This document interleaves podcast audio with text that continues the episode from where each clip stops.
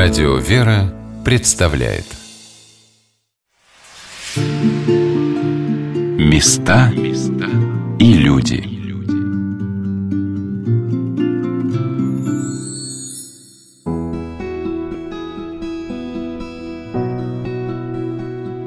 Многое может привлечь человека в городе Владимире. И Успенский собор, построенный святым благоверным князем Андреем Боголюбским в XII веке, по-прежнему являющийся самым красивым русским собором. И крестовая церковь в честь Рождества Христова, возведенная святителем Феофаном Затворником в Богородице-Рождественском монастыре, одном из первых на Руси. И собор Рождества Богородицы, где 460 лет пребывали мощи святого благоверного князя Александра Невского. Но в расположении этих храмов на Владимирской земле был заложен определенный сакральный смысл, позволяющий прикоснуться в центре России к святыням Святой Земли, которые вкладывал благоверный князь Андрей Боголюбский при строительстве города Владимира. И Золотые ворота, и Фавор, и Элеон – все здесь незримо прозревается. И, несомненно, для нас важно постараться проникнуть в эту тайну. Как неподалеку от столицы, в пределах России, мы можем мысленно оказаться рядом с великими святынями мира. Здравствуйте, дорогие друзья!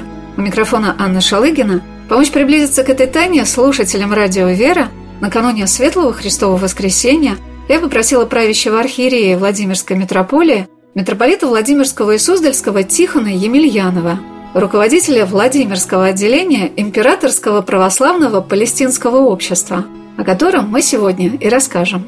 Святейший патриарх Никон, который тоже из наших мест отсюда, из Владимирских, в то время же, что значило добраться до Святой Земли? Люди некоторые прощались навсегда, кто уезжал в паломничество, потому что это надо было через Турцию, через арабские страны, там это было очень сложно, и когда мы читаем о наших путешественниках, как их грабили, били, если ничего нет, и забьют, что есть, все отберут, и турки защищали наших паломников. И он решил построить Новый Иерусалим.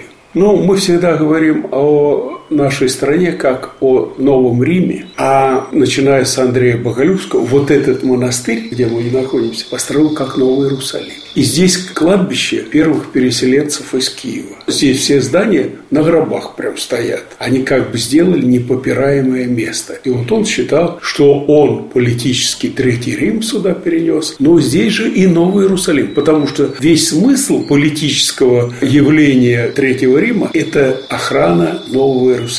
Понимаете, то есть симфония вот эта церкви и государства. Государство православное существует не само по себе, а именно для спасения подданных. И поэтому здесь Новый Иерусалим и Третий Рим неразрывно связаны. И патриарх Никон в свою эпоху, он, видно, тоже эту тему продумывал, как такой патриарх-то духовный очень. И он Новый Иерусалим выстриг построил. Вы знаете, что он на одном меридиане со Старым Иерусалимом. Но благодать Божия, она везде одна и та же. Сам Господь об этом говорит, самарянки бесед. Не только в Иерусалиме будете кланяться Богу, а везде, где сердце любовью горит к Богу, там будете кланяться. И он, видно, по этому принципу скажет, а мы построим здесь. И он даже там и размеры там посылал уточнять, какие, что. И модели вот мы сделали специальные. Да, и вот я был в его часовенке, где он там жил и спал, там ложа его каменная, и кувукле вот это. Благодать Божия везде одна и та же. Сделали копию, как мы делаем копию икон, и с каждой копией благодать Божия присутствует, потому что сама Матерь Божия освящает эти иконы, также угодники Божии. И здесь они построили этот Новый Иерусалим. Благодать Божия для паломников та же, что они, как и святое место, посетили в самом Иерусалиме. Первый российский император Петр I, основывая на берегах Невы новую столицу, перенес туда из Владимира мощи святого благоверного князя Александра Невского, создав для этого Александро-Невскую лавру, понимая, что в основание столицы нужно вложить что-то очень значимое для Руси.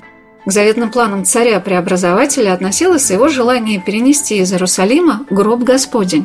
Как же создавал святой благоверный князь Андрей Боголюбский, первый собиратель русских земель в единое государство на Владимирской земле Святой Град. Об этом рассказал иеромонах Варфоломей Минин, настоятель университетского храма святых равноапостольных Кирилла и Мефодия при Владимирском государственном университете, доктор теологии, кандидат исторических наук.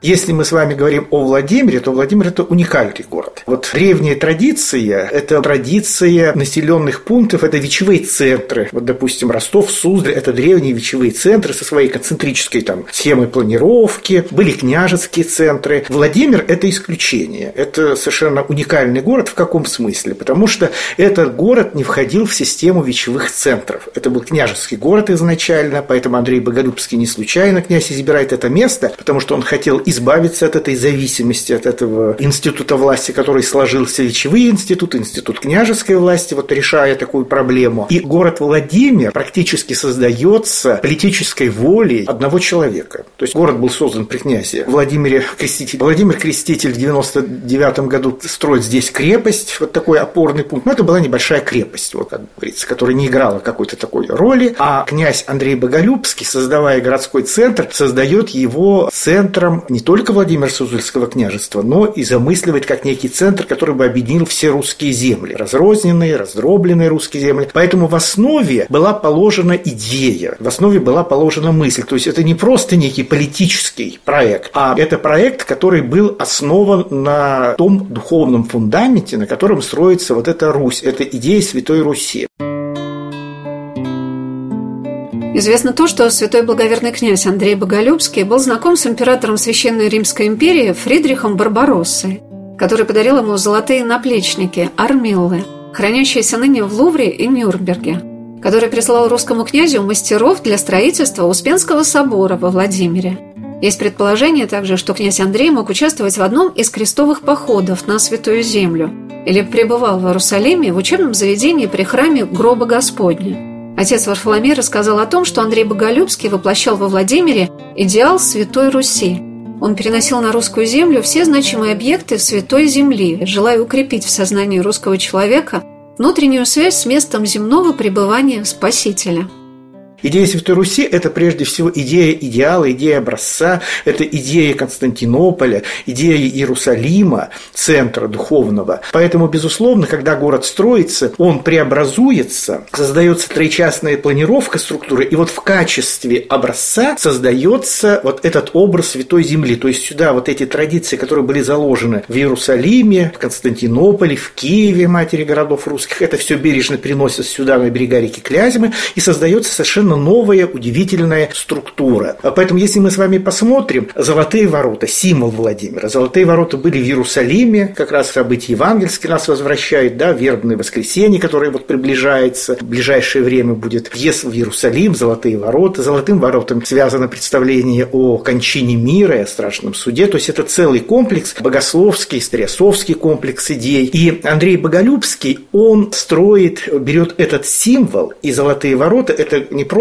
оборонительные сооружения. Это некий символ, который были золотые ворота в Киеве, были золотые ворота в Константинополе, были золотые ворота в Иерусалиме. И вот единственный сохранившийся из этих золотых ворот без перестроек, практически в том виде, в каком они были созданы, это золотые ворота Владимира. А вот у нас золотые ворота – это та историческая духовная реликвия, которая сохранилась вот в своем подлинном виде. На них находится церковь Положения Ризы Богородицы, торжественный въезд в город Владимир, большая улица. Дальше, если мы с вами обращаемся к Евангелию, от золотых ворот шла дорога, которая вела к горе Елеонской, да? Точно так же от золотых ворот шла дорога, это улица Летнеперевозенская, был построен при князе Андрее Боголюбском Вознесенский монастырь, и есть своя Елеонская гора, был построен Спасо-Преображенский собор, и у нас есть один из холмов, который является Владимирским фавором. То есть вот вся топография Святой Земли, она была перенесена бережно и включена в городскую ткань города Владимира. В этом заключается в том, что Владимир создавался по единой воле, как единый духовный проект, и это вот просто не некие условные такие приклички, а это на самом деле единый комплекс, который существует с древнейших времен и до настоящего времени, и поэтому вот возвращая эти улицы, название улиц, допустим, улица Вознесенская было возвращено название улицы Спасской, Спасо-Преображенской, которая ведет к Спасскому холму, где, собственно говоря, был дворец Андрея Боголюбского, который называют местом, где вот зарождаются эти идеи политические, которые впоследствии воплотились уже в деятельности московских князей, где создается, то есть князь Андрей Боголюбский, он предвосхитил во многом свое время. И, наверное, у нас есть только два города, которые можно в этом смысле сравнить. Это Владимир, созданный волей князя Андрея Боголюбского, и это Санкт-Петербург, созданный волей императора Петра I. И нет, вот два уникальных города и две столицы, кстати. Я приехала в этот раз во Владимир накануне вербного воскресенья, праздника входа Господня в Иерусалим. Повсюду в храмах уже можно было увидеть веточки вербы.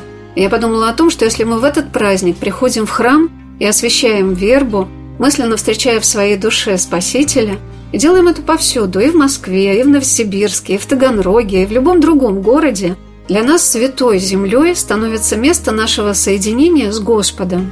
Его Высокопреосвященство владыка Тихон сказал о том, что эта встреча происходит внутри человека. Важно просто сделать этот шаг навстречу Богу. Но, конечно, каждому верующему человеку, я уверена, хотелось бы побывать на Святой Земле и увидеть своими глазами места, о которых рассказывается в Святом Евангелии, места земной жизни Спасителя. То, что для нас очень важно, именно не только услышать, но и глазами еще увидеть. Вот Господь говорил своим ученикам, что Он Сын Божий, пришел спасти мир, а потом преобразился перед Ним, чтобы и их глазами увидели эту славу Божию, этот божественный свет, что действительно Он сказал об этом как о Царстве Небесном, что Царство Небесное, когда приходит в душу человека, на небосклоне разума человеческого зажигается Вифлеемская звезда, что здесь поселяется Христос. Часто бывает так, что путешествие к святыням в какой-нибудь монастырь или место жизни святого угодника Божия, осветившего его своей молитвой, поездка на Святую Землю или на Афон настолько может изменить человека, его путь, что все в его жизни преобразуется. Он начинает делать что-то новое, неожиданное. Хотя для человека, который 140 лет назад стал первым председателем Императорского Православного Палестинского Общества, эта стезя стала вполне логичным продолжением его многогранной жизни, освященной глубокой верой в Бога, стремлением к познанию науки, истории, археологии, собирателя культурных ценностей, ценителя искусства и литературы и одаренного государственного деятеля. Этот человек – великий князь Сергей Александрович Романов. Именно к нему обратился Василий Николаевич Хитрово, тоже выдающийся человек своего времени, и предложил великому князю возглавить общество, которое изменило в России отношение к паломничеству на Святую Землю и помощи русским паломникам, и к научному изучению Палестины, и к созданию на Святой Земле особого отношения к России через организацию строительства русских храмов и подворий.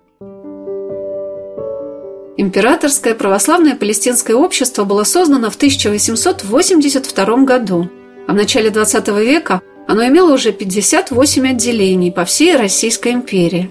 В 1895 году во Владимире было открыто Владимирское отделение ИППО, и возглавляемое Владимирским архиереем, оно сразу же привлекло в ряды общества множество неравнодушных людей. Об истории деятельности общества во Владимире в конце прошлого года была выпущена книга, в которой освещены многие страницы дореволюционной и современной жизни.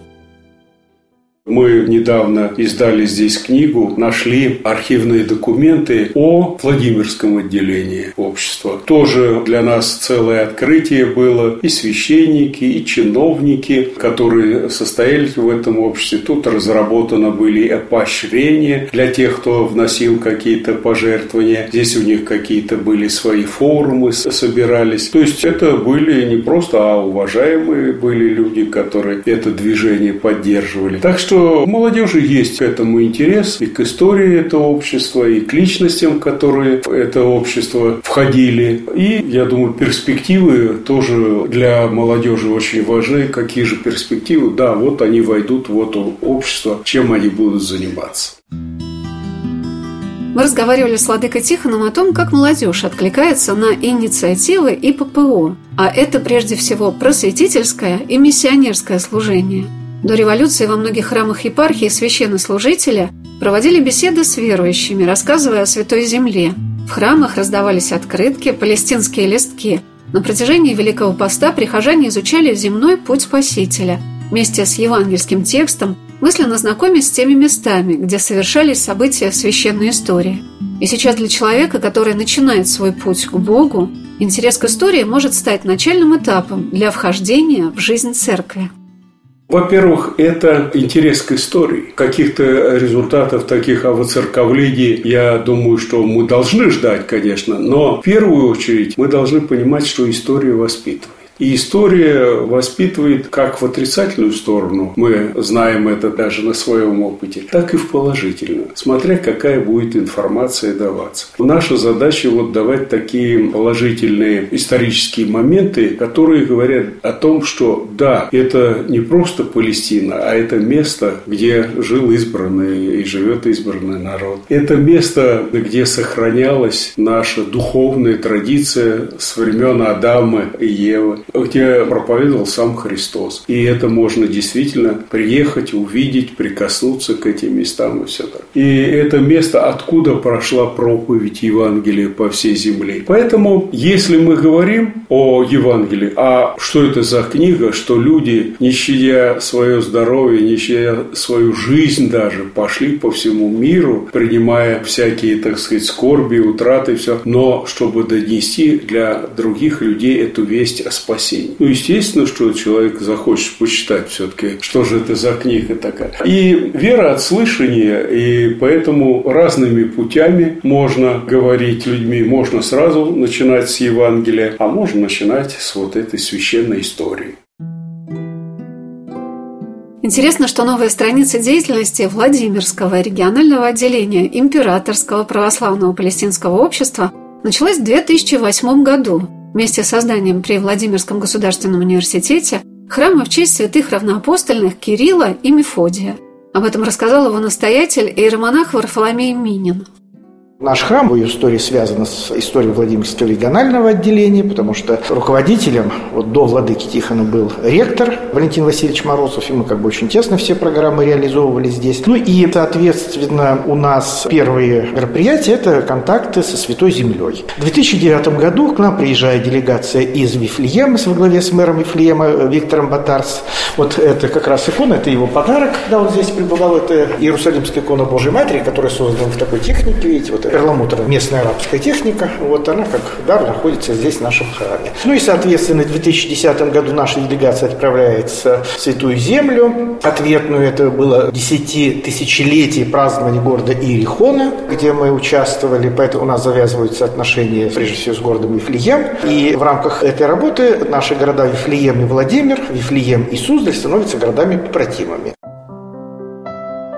Отец Варфоломей показал мне устроенный в университетском храме небольшой музей, где собраны подарки и реликвии со Святой Земли, которые приближают приходящих в храм людей к реалиям священной истории, к земной жизни Спасителя. Мне запомнилась фреска, выполненная на стене храма, рассказывающая об одном из евангельских событий, когда начальник мытарей Закхей, чтобы увидеть Господа, влез на дерево, смоковницу, и Господь Иисус Христос благословил Закхея, жизнь которого совершенно после этого переменилась. Он стал апостолом от 70, епископом Кесарии Палестинской. В ветви изображенного дерева вставлена святыня, веточка смоковницы из Иерихона.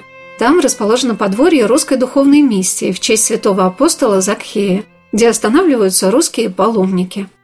Соответственно, из этих поездок у нас рождается такой небольшой уголок Святой Земли. Эта икона Троицы, частицей маврийского дуба из Хеврона, там, где находится монастырь святых праотцев Русской Православной Церкви. Это перед нами Иерусалим, Золотые ворота, храм Иерусалимский, дворец Пилатова, здесь все представлено. Это у нас частица смоковницы Закхея. В Иерихоне находится русский культурный центр. На территории русского культурного центра сохранилась смоковница, которая более 2000 лет. То есть она ровесница тех событий. Поэтому как раз Типашин Сергей Вадимович, он подарил, ее сюда поместили. Надо же, какая святыня, святая земля. Да, это часть той смоковницы, которая, как говорится, описывается Евангелием. Это здесь все находится. Здесь у нас это такая небольшая экспозиция. Это духовный знак, это устав самого общества. Здесь это часть олив. В Гефсимане сохранились древние оливы, им более 2000 лет, где Христос молился. Моление о чаше, эти листья, этих олив. Это маврийский душдуб. Там целая роща сохранилась в Хевроне. Кстати, рожковое дерево. Это цвета цератония или рожковое дерево. Оно используется, кстати, в промышленности. У нас даже продается. Это кероб. Продается шоколад из кероба. И свиней кормили как раз этими рожками. Поэтому те рожки, которые ел блудный сын, как раз это и есть.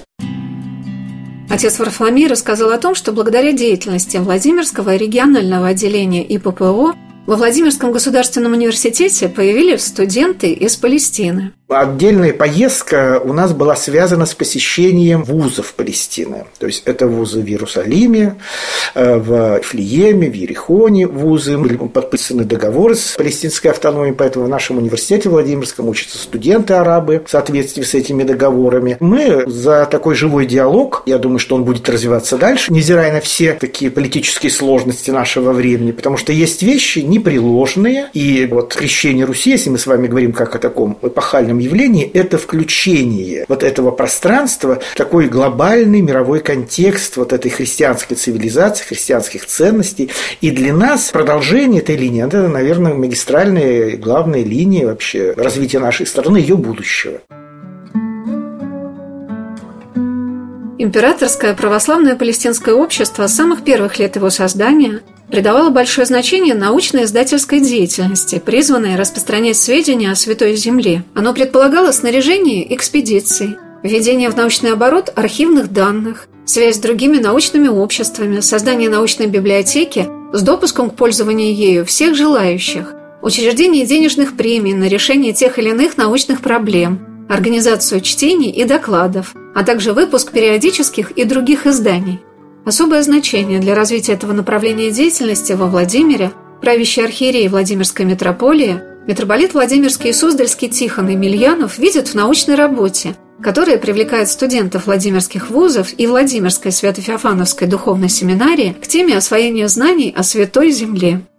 Мы не так давно провели форум молодежного отдела, и недавно вот была конференция международная, ежегодная нашей Владимирской духовной семинарии с участием многих ученых, и мы одну секцию сделали, посвященную ИППО, и 11 докладов было зачитано, очень интересные доклады, и отец Аркадий Маковецкий вел, он доктор церковной истории, поэтому были доклады и про Иерусалим, про Палестину, и чем занимается общество. Потому что приходят новые люди, им же надо объяснить, какие задачи перед собой ставится общество, с какой стати они должны вступать, если они ничего не знают о деятельности этого общества.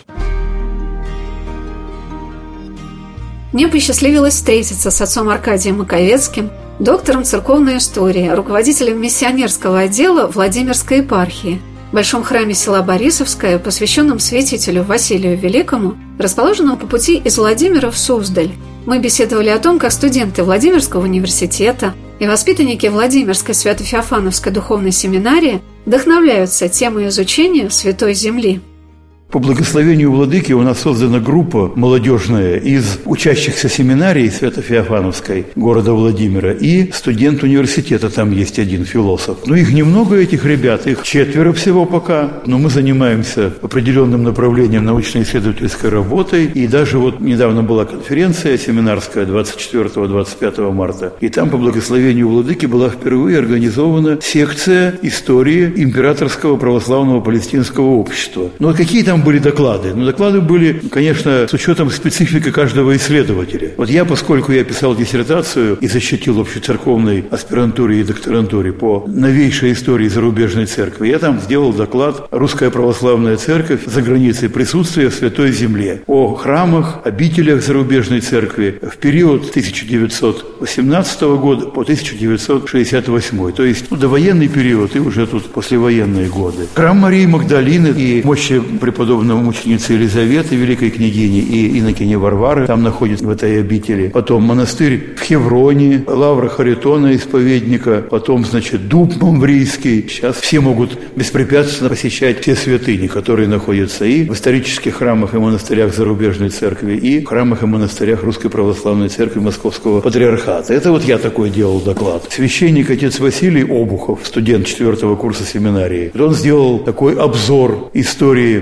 Императорского православного палестинского общества от его основания до сегодняшнего дня. Ну, конечно, там за 20-30 минут много рассказать трудно, но, по крайней мере, вот у слушателей, кто... Там у нас были, кстати, на этой секции студенты университетов СИН Владимирского, им было очень интересно. Учащийся 4 курса семинарии Кирилл Спиридонов рассказал о творческом наследии Николая Николаевича Лесового. Это вот какие-то первые такие вот ласточки, которые позволяют нашим, этим молодым людям, которые в этой группе состоят по благословению, владыки, познакомиться, по крайней мере, с кругом научных проблем, связанных с изучением Святой Земли, с историей Императорского Православного Общества. И вот со всеми этими вопросами как бы взаимного проникновения нас, как паломников и исследователей, Святую Землю, а насельников и насельниц обителей Святой Земли и верующих из Израиля к нам, наоборот, к нашим святыням. Вот, наверное, в этом ключе и должна эта работа в дальнейшем строиться.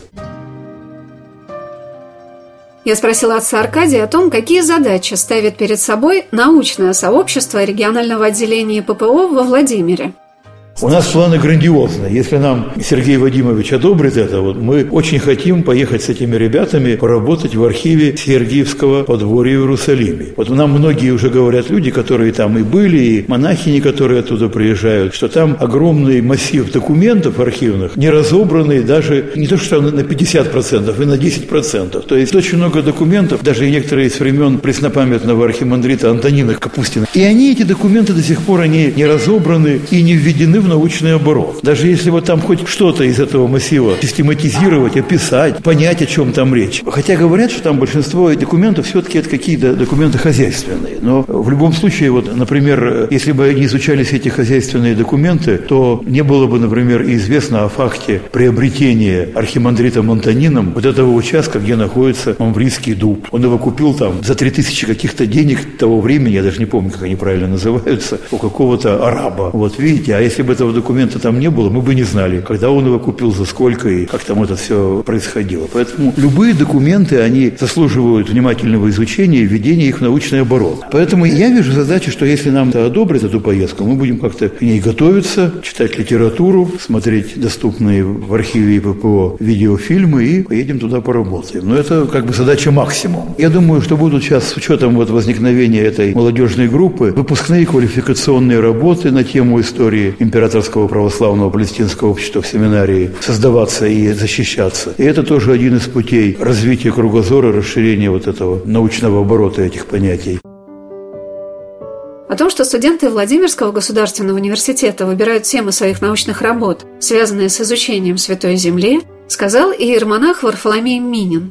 Прежде всего, когда мы с вами говорим о этой деятельность, она носит предметный характер. Мы находимся на территории Владимирского государственного университета. Владимирский государственный университет реализует образовательные программы высшего образования, готовит специалистов, магистров, бакалавров, так сказать, которые работают в области истории, музеологии, филологии, там, журналистики. И наша задача заключается в том, чтобы это был квалифицированный специалист. И у нас есть молодежная такая секция при университете, которую возглавляет заведующий кафедрой истории профессор Андрей Константинович Тихонов, председатель Союза краеведов Владимирской области. И вот когда проводятся лекционные занятия и пишутся научные работы, там рефераты, выпускные дипломные работы пишутся, то, конечно, мы предлагаем темы, связанные именно с этой тематикой, чтобы она была поддержана. И поэтому это же зависит от нас, от преподавателей университета. То есть, какие темы мы выбираем. Мы можем выбрать такую тему, а можем студенту предложить другую. То есть, понимаете, молодой человек, он всегда, сейчас проблема заключается в проблеме в авторитетах. Вот мы должны быть авторитетом для нашего молодого поколения, и молодому поколению показывать некое будущее, некий проект этого будущего, и поэтому, обращаясь к этим темам, мы выполняем те задачи, на которые на нас возложило государство и общество. Созданием нашего будущего, то есть молодое поколение – это наше будущее, какое оно будет. И сохранится ли эта историческая преемственность, сохранится ли эта традиция, сохранится ли это понимание, или вот там куча таких вот ученых-мужей, которые сидят в архивах, бумажки прибирают. Это им интересно, вот уже потому что так мозги сложились у этих людей. Нужно, чтобы молодому человеку это стало интересно. А это интересно тогда, когда он понимает, что это для него некое поле предметное. То есть, если он избрал историю, если он избрал религиоведение, если избрал музеологию, журналистику, он может себя реализовать и на этом смысловом поле. И это очень плодотворно, это на самом деле очень интересно, это открывает возможности. Вот эти возможности мы должны показать молодому поколению. То есть мы должны его заинтересовать, чтобы в нем загорелся огонь знаний. Я спросила его высокопреосвященство владыку Тихона о том, какие темы интересны участникам молодежной секции ИППО.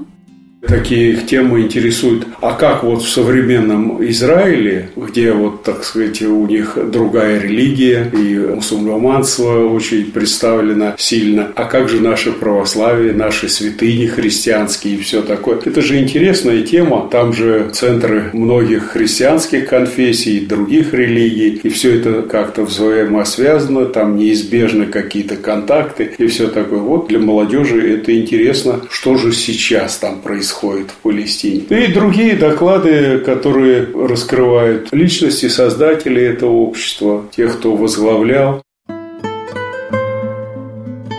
Девизом Императорского православного палестинского общества являются слова из книги пророка Исаии: «Не умолкну ради Сиона и ради Иерусалима не успокоюсь». Как же могут вдохновить эти слова человека, приобщившегося к истории ППО в России? Для его первого председателя, великого князя Сергея Александровича Романова, они стали девизом всей его жизни.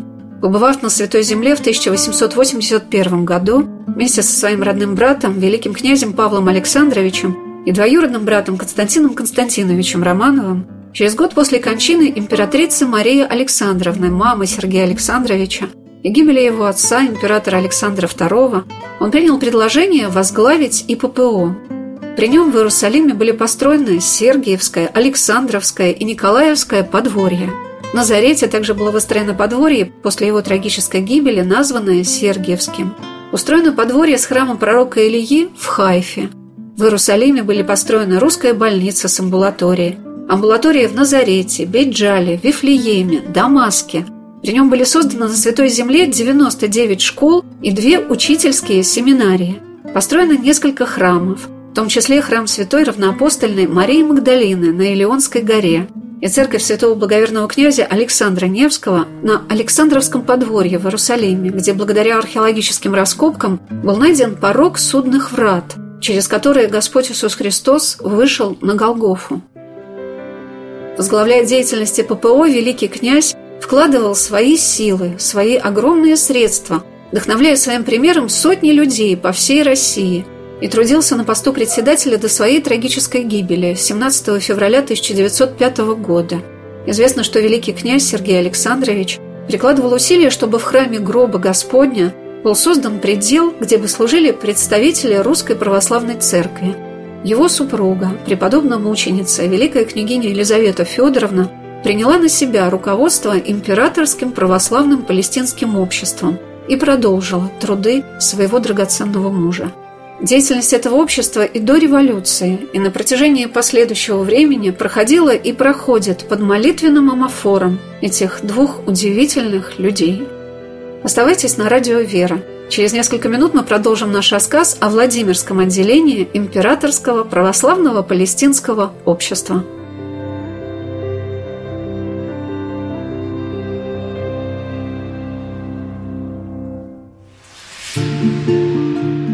Места и люди.